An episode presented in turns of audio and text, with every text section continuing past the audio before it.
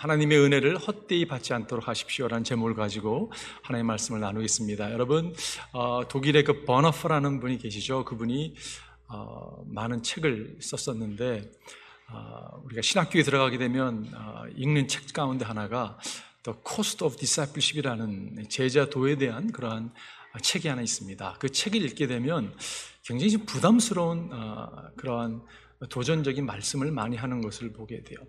어, 뭐라까지 어, 제자도에서 말씀하고 있냐면 이런, 이런 표현이 있습니다. 죽음, 어, 즉 순교를 전제하지 않는 제자도란 거짓이다라고까지 표현해요. 어, 이거 너무 이 표현이 가하지 않는가? 대가를 지불하지 않는 제자도야말로 하느님의 은혜를 빙자하여 자신의 욕망을 채우는 행위다라고까지 아주 그렇게 이야기를 합니다. 어, 그렇게 이야기할 수 있었던 것은 아마 그가 살았던 시대가 특별히 어, 히틀러 정권을 대항해서 싸웠던 그런 어, 시절이었기 때문에 그런 표현들이 더 좀 아마 그 시대에 울려 퍼지는 메시지였다고 생각이 들어요. 그런데 또 한 가지 생각이 드는 게 뭐냐면 그렇게까지 이야기하는 이유는 여러분 우리가 받은 은혜가 엄청나기 때문에 그렇습니다. 우리가 받은 은혜가 엄청나기 때문에 우리에게 은혜를 주시기 위해서 주님께 치루었던 그 희생, 그 대가가 엄청나기 때문에 여러분 그렇게 이야기할 수 있는 것이요. 그 버너퍼가 값싼 은혜라는 표현을 썼습니다. chief grace라는 그런 표현을 썼던 것을 보게 돼요. 유명한 코테이션이죠. 그렇게 얘기하고 있어요. chief grace is the preaching of forgiveness without requiring repentance. 회개를 요구하지 아니하는 그러한 용서에 대한 메시지를 증거하는 것이 그것이 값싼 은혜라는 표현을 했습니다. Baptism without church discipline, 교회 치리가 없는 세례, communion without compassion, 고백이 없는 그러한 성례 그런 것이 값싼 은혜다라고 말씀. Cheap grace, grace without discipleship, 제자 훈련이 없는 어떠한 은혜 그것이 값싼 은혜고 grace without the cross, 십자가가 없는 십자가가 없는 은혜, 그리스도 예수가 없는 은혜, 그분의 삶과 그분의 성육신이 없는 은혜, 그런 것이 값싼 은혜라고까지 그가 이야기하고 있습니다. 여러분, 값싼 은혜라는 표현은 사실 있을 수가 있는 게 아니죠. 우리가 은혜를 제대로 깨닫게 된다면 여러분, 값싼 은혜를 추구할 수가 없습니다. 진정 은혜가 우리 삶 가운데 찾아온다면 여러분, 은혜를 존귀하게 여길 수밖에 없어요. 왜냐하면 은혜는 희생이 따르기 때문에 그렇습니다. 여러분과 제가 구원받기 위해서 우리를 은혜를 주시기 위해서 주님이 희생하셨어요. 근데 여러분, 만약에 우리의 죄가 없었다면 예수님이 희생할 필요가 없으셨잖아요. 그죠? 근데 그 희생하시기 위해서 대가가 엄청났습니다. 여러분과 제 의인이었다면 대가를 지불할 필요가 없었어요. 그런데 우리가 죄인이었기 때문에, 처절하게 죄인이었기 때문에 주님은 여러분 희생할 수밖에 없었습니다. 대가를 지불하고 희생할 수밖에 없었다는 것이에요. 그렇기 때문에 여러분과 제가 받은 은혜가 엄청난 것입니다. 어, 오늘 사도 바울은 우리에게 오늘 선포하고 있어요. 예, 은혜를 헛되이 받지 마십시오. 고린도 교회에게 하셨던 말씀이 오늘 여러분과 저에게 하나님께서 어, 우리에게 말씀해 주기를 바래요. 절대 은혜를 헛되이 받을 수가 없습니다. 여러분이 받은 은혜가 얼마나 고귀한데 그렇게 받을 수 있겠습니까? 이야기하는 말씀을 여러분과 제 마음에 새기기를 바래요. 제가 그런 생각을 해보았어요. 많은 설교자들이 은혜에 대한 메시지를 많이 증거합니다. 저 또한 또감사 어, 강단을 통해서 아마 퍼센테지로 따진다면 은혜에 대한 메시지를 제일 많이 전했을 거라고 생각이 들어요. 왜냐하면 여러분 어, 복음의 핵심이 은혜이기 때문에 그렇습니다. 은혜를 나누면서 은혜를 정의하기도 하고 은혜에 대해서 모습을 이렇게 표현할 때가 적지 않게 있어요. 그런데 이것이 여러분 결단코 쉽지 않습니다. 왜냐하면요. 은혜라는 것이 너무 광범위하기 때문에 그래요. 은혜라는 것이 단순하게 우리가 이렇게 캡슐로 이렇게 받을 수 있는 게 아니기 때문에 그런 생각을 갖게 됩니다. Uh, What's amazing, What's amazing about grace라고 하는 그런 책에 필리핀스가 그렇게 표현한 것이 있어요. 어, 개구리를 개구리에 대해서 연구하기 위해서는 개구리를 잡아서 해부하게 되면 생물 시간에 여러분 해부해서 연, 그, 연구하는 것처럼 개구리에 대해서 알 수 있다는 것이에요. 그런데 해부하기 위해서는 개구리를 죽여야 된다는 표현을 합니다. 그러면서 은혜라는 것을 우리가 쉽게 이렇게 정의를 하면서 이야기한다는 것은 어쩌면 그 어, 광대함을 그 진정한 의미에서의 의미를 죽일 수도 있다라는 표현을 써요. 제가 그 마음이 그 표현이 마음에 와닿았습니다. 그래서 우리가 시간을 많이 투자해서 소모해서 은혜에 대해서 연구하기보다는 여러분과 제가 은혜를 집중했으면 좋겠어요. 여러분, 은혜가 무엇입니까? 그게요, 예수 그리스도의 희생이죠. 그것이 예수 그리스도의 십자가입니다. 여러분과 제가 십자가를 집중하기를 바래요. 근데 십자가에 놀라운 능력이 나타나죠. 언제 능력이 나타나는가? 십자가를 바라봤는데 어저께 바라봤던 십자가와 오늘 바라봤던 십자가가 다른 것이 십자가의 메시지가 나의 삶 가운데, 우리 삶 가운데 이렇게 다가오는 것을 보게 됩니다. 너무 여러 모습으로 다가오는 것을 경험하게 돼요. 아, 그렇구나. 이것이 은혜의 광대함이구나라는 생각을 예, 갖게 됩니다. 여러분, 우리가 십자가를 바라볼 때 주님의 희생을 바라보게 돼요. 주님께서 희생하시면서 치루셨던 대가를 바라보면서 감격하게 됩니다. 여러분과 제 삶이 늘 감격 가운데 살아가기를 바래요. 늘 감사가 끊이지 않기를 바랍니다. 여러분 제가 질문해 볼게요. 여러분 삶 가운데 은혜로 인하여 주님께서 하나님께서 베푸시는 은혜로 인하여 감격이 있으십니까? 감사가 흘러 넘치십니까? 만약에 그렇지 않는다면 어쩌면 우리의 눈은 십자가를 바라보지 않을지 모르겠어요.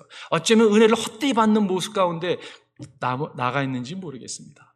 오늘 말씀을 접하면서 다시 한번 자신을 한번 돌아보는 시간이 되기를 바래요. 오늘 하나님께서 우리에게 말씀하시는 말씀 앞에 정말 마음을 열고 내 자신을 한번 점검해 보는 시간이 되기를 바랍니다. 하나님의 은혜, 를 절대 여러분과 저 헛되이 받지 않기를 바래요. 그런데 우리가 헛되이 받는다는 사실 사도 바울 우리에게 경고하고 있는데 그 경고하는 마, 말씀은 우리가 헛되이 받을 수 있는 잠재력이 있기 때문에 그렇다는 거죠. 자신 한번 돌아보는 시간 되기를 바랍니다. 언제 우리가 하나님의 은혜를 헛되이 받는가? 첫 번째는요, 우리의 의를 붙잡고 살아가고 살 때입니다. 여러분과 저는 더러운 의를 갖고 있었던 사람들이에요. 근데 거룩한 의 하나님께서 예수 그리스도께서 우리의 더러운 의를 아주 멸살시키기 위해서 하나님의 의로 대치시키기 위해서 우리 가운데 오셨죠. 오늘 본문이 이렇게 시작합니다. 하나님께서는 죄를 모르시는 분에게 우리 우리 대신으로 죄를 씌우셨습니다. 예수님은 거룩한 분이셨어요. 죄가 없신 분이셨습니다. 그런데 그분에게 모든 저주를 죄를 씌우셨다고 말씀하고 있어요. 그것은 우리가 그리스도 안에서 하나님의 의가 되게 하시려는 것입니다. 여러분과 저로 하여금 하나님의 의가 되게 하기 위해서 주님께서 여러분 죄를 다시 뒤집어 쓰신 것이에요. 그런데 혹시 우리가 여전히 우리의 의를 붙잡고 있다면 그것은 하나님의 은혜 를 제대로 받지 못한 모습이라고 오늘 바울이 이야기하고 있는 것이 진리가 무엇입니까? 그럼 복음이 무엇이었습니까? 복음이 무엇이냐면 우리는 죽을 수밖에 없는 저주받을 수밖에 없는 더러운 의를 갖고 있었던 사람입니다. 근데 그 거룩하신 분께서 우리를 대신해서 우리로 하여금 하나님 의가 되게 하기 위해서 희생하셨습니다는 말씀이에요. 여러분 한순간이라도 여러분의 의로 하나님 앞에 서고자 하지 마십시오. 그것은 하나님의 의를 오히려 은혜를 대적하는 모습이 될 수 있다는 것이 그리스도의 삶을 이야기할 때 삶의 어떠한 부분적 개선을 이야기하는 것이 아닙니다. 어, 저 사람이 과거에는 예수를 몰랐었었는데 이제 예수를 믿기 시작하는 것 같은데 저 사람의 삶이 변화되는 걸 봐봐 한번 이렇게 삶의 인프루먼을 이야기하는 것이 아니에요. 부분적인 개선이 찾아왔지 않았어? 이렇게 리모델링한 모습, 어떤 그런 모습을 이야기하는 것이 아닙니다. 업그레이드된 모습이 아니라 여러분 만약에 건물이 있다면요 그 건물의 땅부터 완전히 뒤엎어지고 갈아엎고 그 안에 새로운 건물이 들어서는 거예요. 우리의 거짓된 의가 하나님의 거룩한 의로 이렇게 대치되는 것입니다. replace 되는 것이 그것이 구원이잖아요. 그죠? 사도 바울도 그의 죄성을 명확하게 알았습니다. 그래서 은혜 아니고는 도저히 살 수 없습니다라고 그가 고백했던 것을 보게 돼요. 그가 이렇게 고백하죠. 나는 사도를 가운데서 가장 작은 사도입니다. 나는 사도라고 불릴 만한 자격도 없습니다. 그것은 내가 하나님의 교회를 박해했기 때문입니다. 저는 과거에 하나님의 교회를 박해하던 사람입니다. 그래서 사도라고 불릴 수 있는 자격도 없는 사람이라 고백하는 거잖아요. 그죠? 그러나 나는 하나님의 은혜로 오늘의 내가 되었습니다. 이게 사도 바울의 고백이에요. 내가 나 된 것은 하나님의 은혜입니다. 고백하는 거예요. 나에게 베풀어 주신 하나님의 은혜는 헛되지 않았습니다. 여러분과 저에게도 베풀어 주신 하나님의 은혜는 헛되지 않는, 않는 것입니다. 나는 사도들 가운데 어느 누구보다 더 열심히 일하였습니다. 그러나 이렇게 한 것은 내가 아니라 나와 함께 하신 하나님의 은혜입니다. 라고 고백하고 있어요. 하나님의 은혜로 내가 구원받았고 하나님의 은혜로 내가 사도로 부르심을 받고 하나님의 은혜로 내가 열심을 내서 주를 섬긴다라고 그가 고백하고 있는 것을 보게 돼요. 여러분 사도 바울이 열심히 주를 위해 섬겼어요. 그죠? 근데 자기의 의를 드러나고자 한 것이 아니라는 것이에요. 그것은 하나님의 철저한 은혜로 말미암아 하나님의 의가 드러났습니다라고 고백한 것이에요. 그는 자신을 너무 잘 알고 있었습니다. 여러분과 저도 우리 자신을 너무 잘 알고 있죠. 잘 알아야 되죠. 그래서 그가 이렇게 노마서 고백하고 있어요. 나는 내 속에 곧 육신 속에 선한 것이 깃들여 있지 않는다는 것을 압니다. 내 안에 선이 없습니다를 안다고 고백하고 있어요. 나는 선을 행하려는 의지는 있으나 그것을 실행하지는 않, 으니 말입니다. 우리가 여러분 그런 모습이 있어요. 그죠? 의를 의지 정말 선행을 하고자 하는 모습이 있습니다. 그러나 그걸 하지 못하는 우리 또한 모습을 발견할 때가 얼마나 많은지 모르겠어요. 사도 바울이 열심히 냈던 동기가 무엇이었습니까, 여러분? 그가 받은 은혜가 너무 귀했기 때문에 그 은혜로 인하여 하나님의 의가 드러났다라고 고백한 것이 내 의로 드러난 것이 아니에요.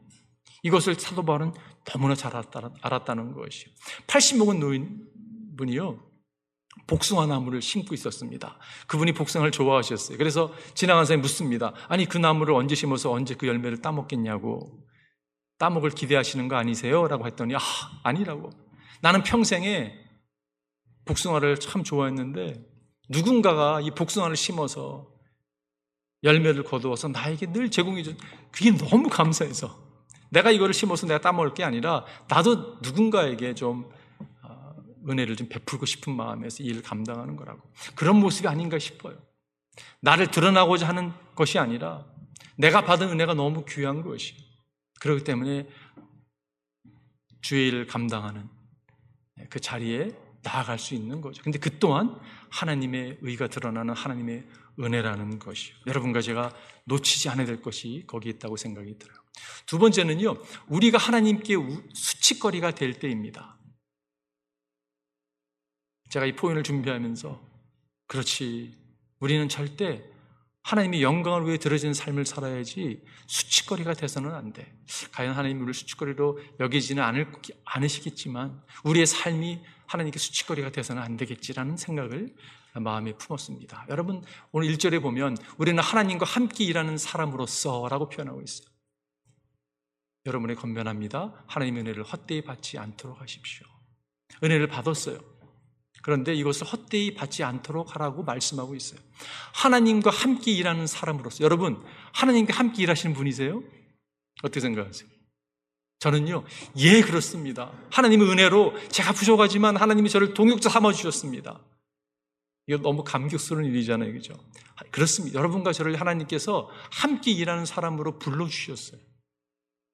그렇기 때문에 이 동역자의 얼굴에 예, 정말 먹칠을 하지 않은 여러분과 제가 되기를 바래요.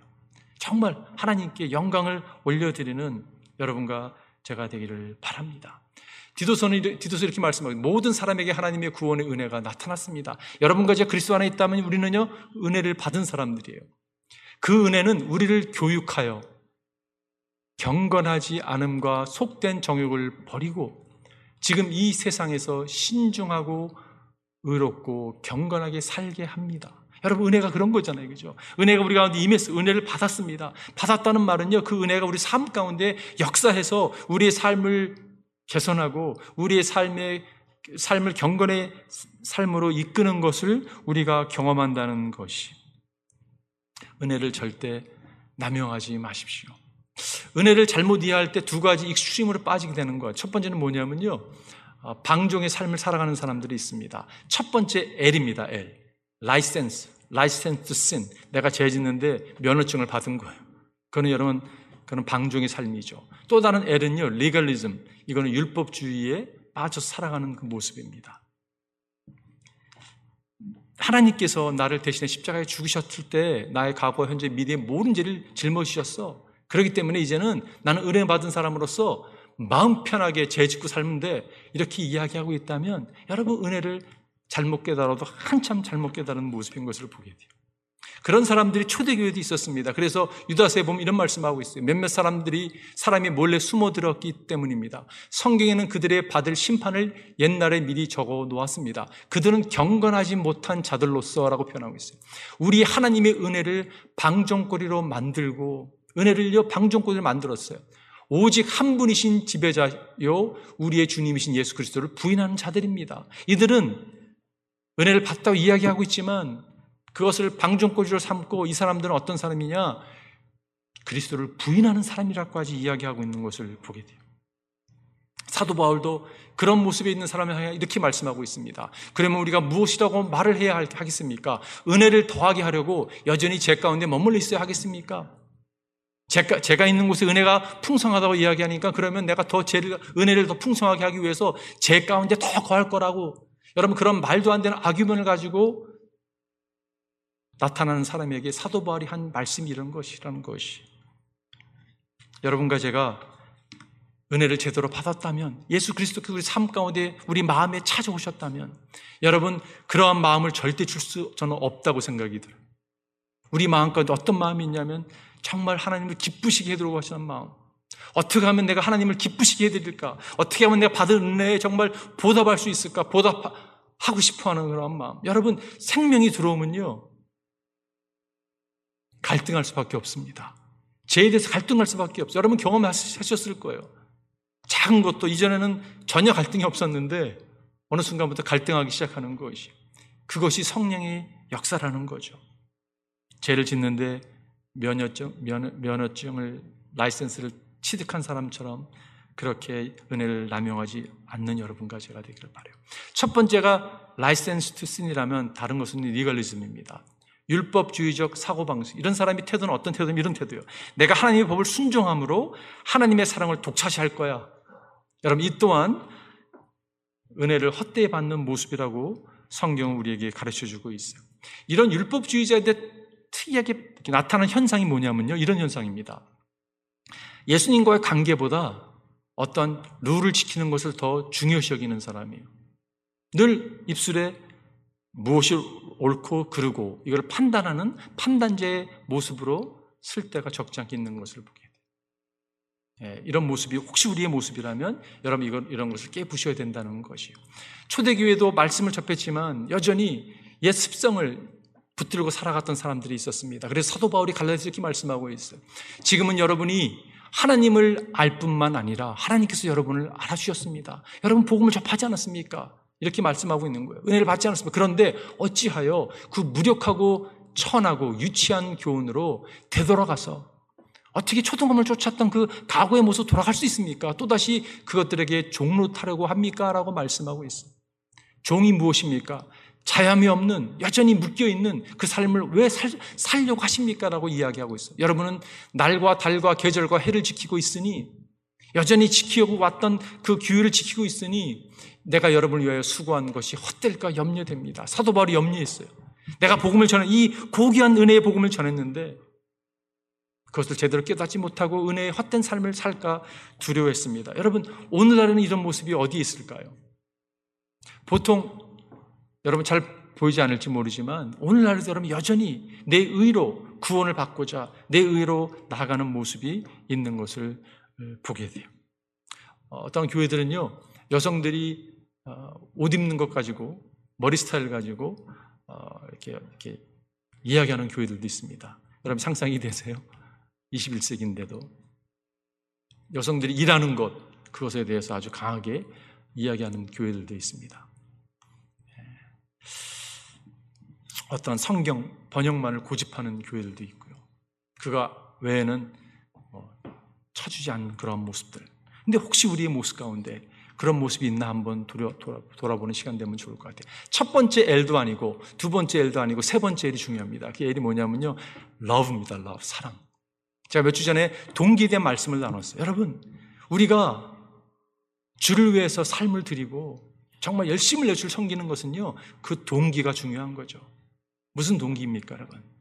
내가 받은 사랑이 너무 감격스러워서 정말 감사해서 여러분과 제가 사랑으로 화답하는 그 자리에 나가는 것이 은혜 받은 사람의 특징이라는 거죠. 주님이 이렇게 말씀하셨어요. 너희가 나를 사랑하면 내 계명을 지킬 것이다. 내 계명을 지키면 사랑할 것이 아니라는 것이요. 너희가 나를 사랑하면 내 계명을 지킬 거라고 주님이 말씀하셨어요. 어느 부부가 살아, 가는데요 별로 행복하지 않았다고 합니다. 왜냐하면 남편이 너무 요구가 많은 거예요. 혹시 그런 남편 계세요? 늘 그냥 요구하는 거예요. 왜 이렇게 요구가 많은지. 아내가 별로 행복하지 않았어요.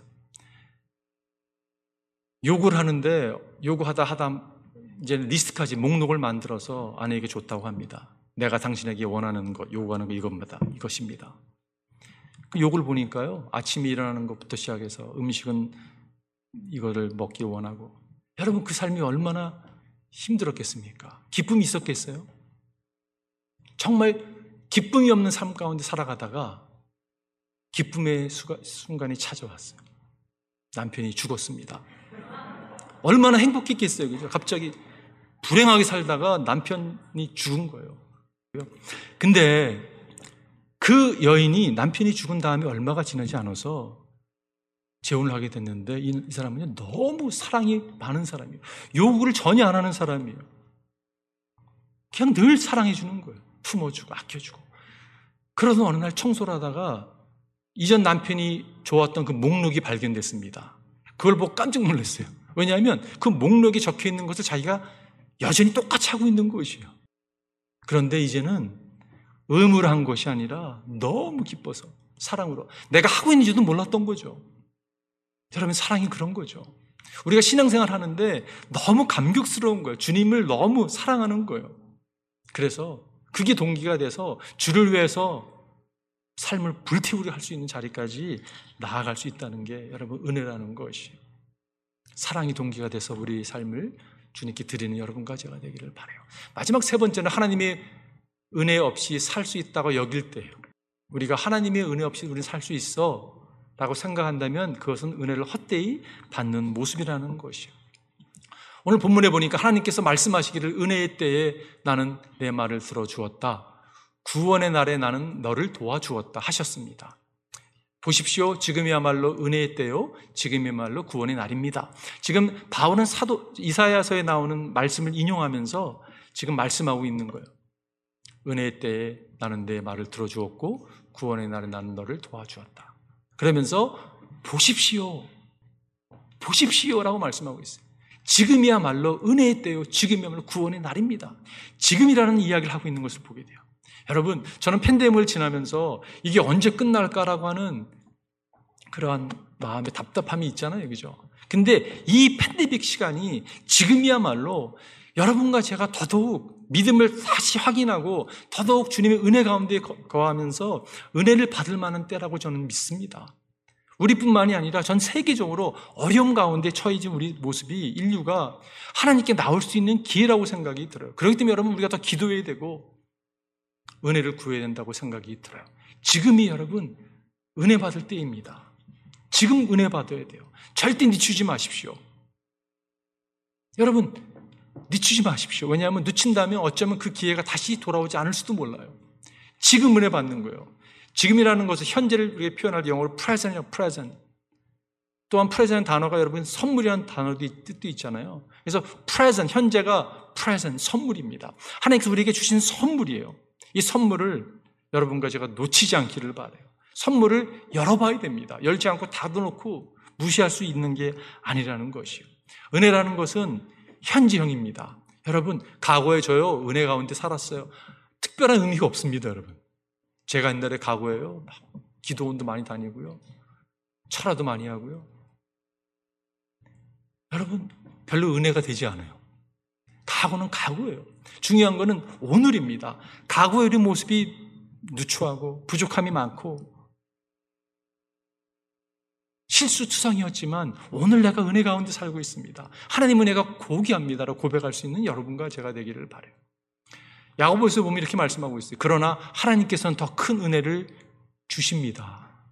이게요 현재형이잖아요, 그죠? 주십니다가 아니라 주십니다. 그러므로 성경이 이르기를 하나님께서는 교만한 자들을 물리치시고 겸손한 사람에게 은혜를 주신다. God gives grace. God gives us grace. 하나님이 오늘 우리에게 은혜를 주시는 분이세요.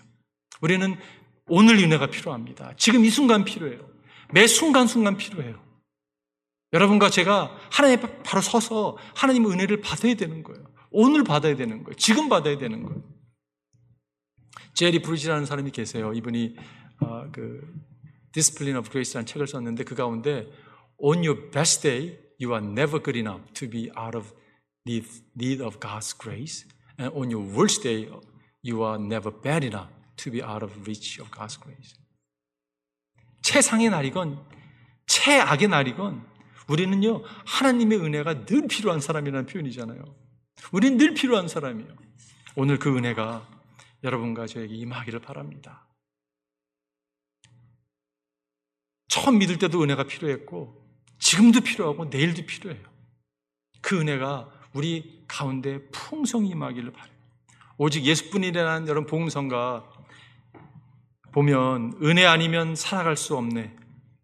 호흡마저도 다 주의 것이니 세상 평안한 위로 내게 없어도 예수 오직 예수뿐이네.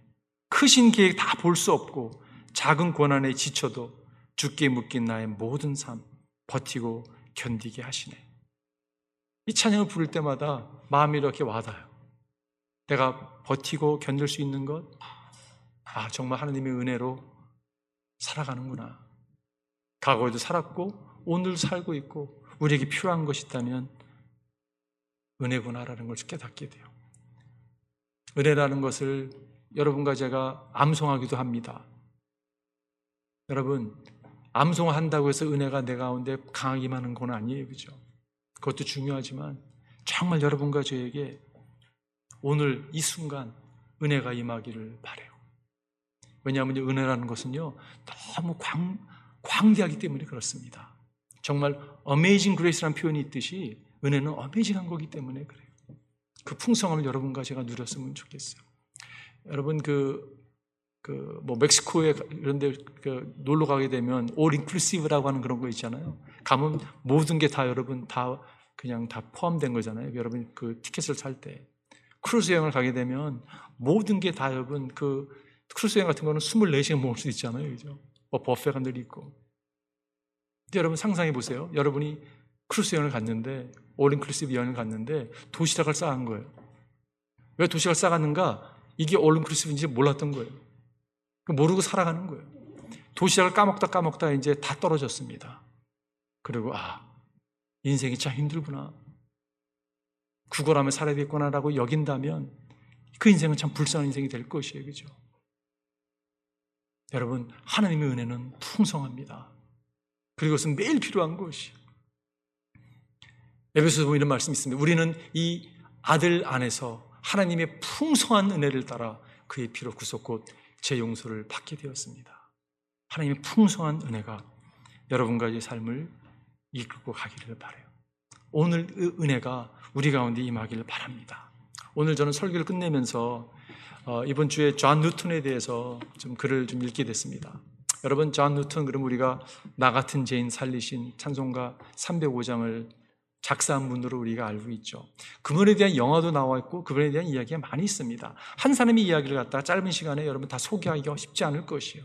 그는 아버지 아버지는 상선을 배를 타던 분이시고 어머니는 경건한 기독교인이었습니다. 어렸을 때부터 하도 잔누톤이 똑똑해서 천재기가 있어서요. 그에게 말을 가르쳐 주고요. 말을 뗐을 때는 성경을 애우게 하고 교리를 애우게 하고 그가 여러분 어린 나이에 잘 성장을 했습니다. 그러던 그가 일곱 세 되던 해에 어머님이 폐렴으로 돌아가시게 돼요. 그때부터 그의 삶은 어려운 어둠으로 물들기 시작했습니다. 11살에 배를 타기 시작했는데요. 참 삶이 한 인생의 삶이 그분이 80대 돼서 하나님 품에 가셨는데 정말 업센다운과 파란만장한 인생을 살아갑니다. 그런데 그의 삶을 주관했던 것이 그래도 어렸을 때 말씀이 그 삶을 주관했는데 그래서 이렇게 방황하다가도 방탕하다가도 이렇게 돌아오곤 했습니다. 그런데 여전히 그의 삶을 여러분 삶의 변화가 있지 않은 것이 여전히 방탕했습니다. 그러다가 또 말씀 공부하기 시작하고요. 기도 가운데 나가기 시작하고요. 금식을 하기 시작하고요. 훈련에 자신을 몰아놓고서 열심히 2년 동안 한 적도 있어요. 그러다가 책을 집어던지고 삿대질을 하고 하나님께 하나님 정말 살아계신 거냐고. 그리고 또다시 또다시 방탕한 삶을 살게 됩니다. 안 좋은 친구들 어울리면서 아주 세상적으로 타락한 인생을 살아갔어요. 그러다가 그가 아버지가 또 권유해서 해군으로 들어가게 되는데 거기서 또 사고를 치고 감옥에 갔다 풀려나고 여러분 그가 나중에는 노예를 팔고 사는 그 자리에 가지만 그가 여러분 노예가 돼서 아프리카로 끌려간 적도 있었습니다. 거진 2년에 가까운 시간을 여러분 고생을 했어요. 그래서 그 글을 보면 나중에 감정적으로는 치유를 받았지만 육체적인 고통은 너무 어려웠다. 아직도 흔적이 남아있다고, 스카가 있다고 그렇게 표현을 합니다. 하여간에 그 인생이요. 파란만장한 인생을 살았어요. 근데 그가 언제 온전히 거듭났는가? 예수 그리스도의 희생에 대해서 여러분 이것이 어렸을 때 암기했던 암송, 부모로 받았던 그런 차원이 아니라 이것이요. 그의 영혼의 인격적으로 찾아와 준 것이에요. 예수님의 희생. 이게 너무 중요하거든요. 여러분, 희생이라는 것은 대가를 지불할 수밖에 없는 것이에요. 그죠? 우리의 죄가, 여러분, 죄가 없으면요, 희생할 필요가 없습니다. 자녀들도요, 그냥 잘 나가면 뭐 부모가 뭐 희생할 필요가 없는 거예요.